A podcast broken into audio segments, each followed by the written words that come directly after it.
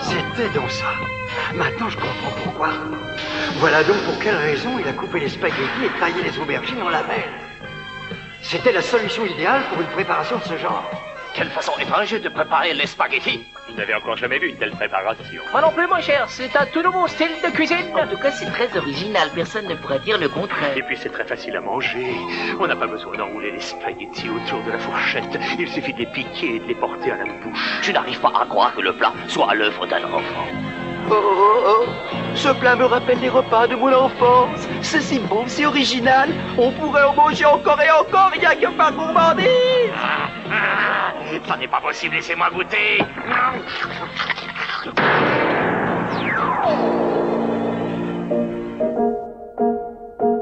Radio. Spaghetti. Saison 3 Épisode 6 Wikipédia. Parcours et limites d'une utopie Bonjour à tous, merci à vous d'être ici sur Radio Spaghetti. Aujourd'hui, je vous propose pour les 20 ans et un jour de Wikipédia de vous parler de cette encyclopédie collaborative en ligne. Elle est incontournable, impossible de ne pas la connaître avec ses chiffres records, comme ses 30 millions d'articles, dont 2 millions en français, plus 25 000 articles, nouveaux articles publiés chaque jour, et ses 500 millions d'utilisateurs mensuels, dont vous faites sûrement partie. Mais avant, remontons le temps jusqu'à la première encyclopédie, ou en tout cas celle qui fit connaître ce terme et lui donna la définition que l'on y connaît aujourd'hui, l'encyclopédie ou dictionnaire raisonné des sciences, des arts et des métiers, écrite notamment par Diderot. Cet ouvrage de plus de 71 000 articles qu'il fallait commander a été publié en 4255 exemplaires, très important pour l'époque, mais ce savoir est resté assez inaccessible pour le grand public.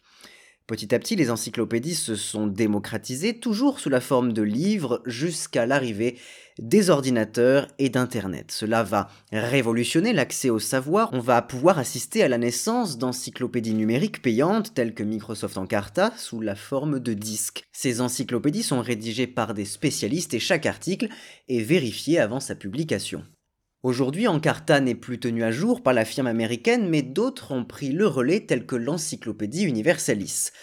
Mais au début du XXIe siècle, le 15 janvier 2001 pour être précis, une seconde révolution bien plus importante se prépare. Les deux Américains, Jimmy Wells et Larry Sanger, créent Wikipédia, une encyclopédie collaborative à but non lucratif. Les principales différences entre cette encyclopédie et les encyclopédies classiques sont que chacun a la possibilité de contribuer à la rédaction et à la création d'articles, qu'elle est également gratuite et libre, c'est-à-dire que chacun a le droit de la rediffuser. Et ces principes sont les valeurs par excellence de Wikipédia qui a permis une révolution de l'accès à l'information sans coût ni contrainte, même sans connexion Internet, grâce au projet Kiwix.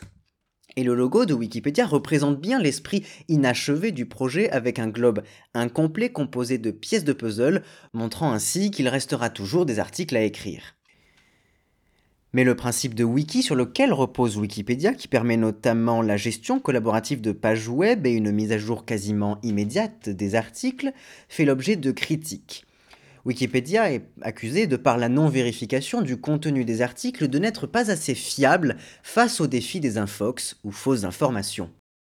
D'autres encore accusent Wikipédia de n'être pas en mesure de garantir un point de vue neutre sur des sujets contestés.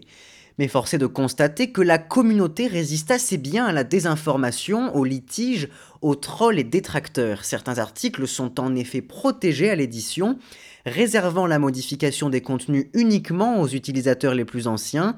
Des intelligences artificielles détectent et effacent d'ailleurs automatiquement les modifications qui sont jugées euh, mal intentionnées. Mais les articles les moins lus, les moins surveillés par la communauté sont ceux qui échappent à ces vérifications et qui laissent parfois écrits sur les pages de Wikipédia des erreurs. Il ne faut donc pas baisser son attention envers les fausses informations sur Wikipédia, comme sur Internet et comme partout ailleurs. En tout cas, pour ce qui est de Wikipédia, il ne faut pas hésiter à naviguer dans les sources de l'article accessible en cliquant sur les petits chiffres bleus en exposant répartis sur tout l'article.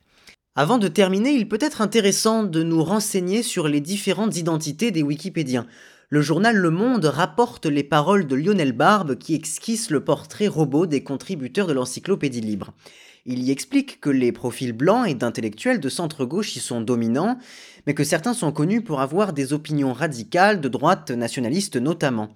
Et l'on comprend alors la fragilité de cette relative neutralité face à des contributeurs provenant de tous les horizons.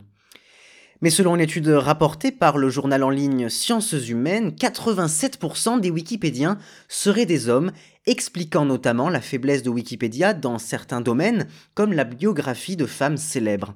À noter également que ces derniers temps, l'encyclopédie collaborative s'est partiellement fermée aux nouveaux contributeurs, les règles de contribution des grands articles s'étant complexifiées.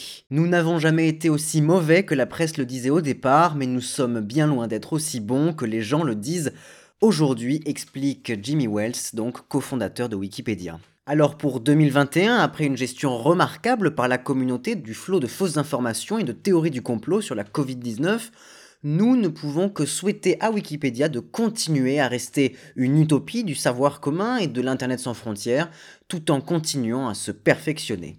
Joyeux anniversaire.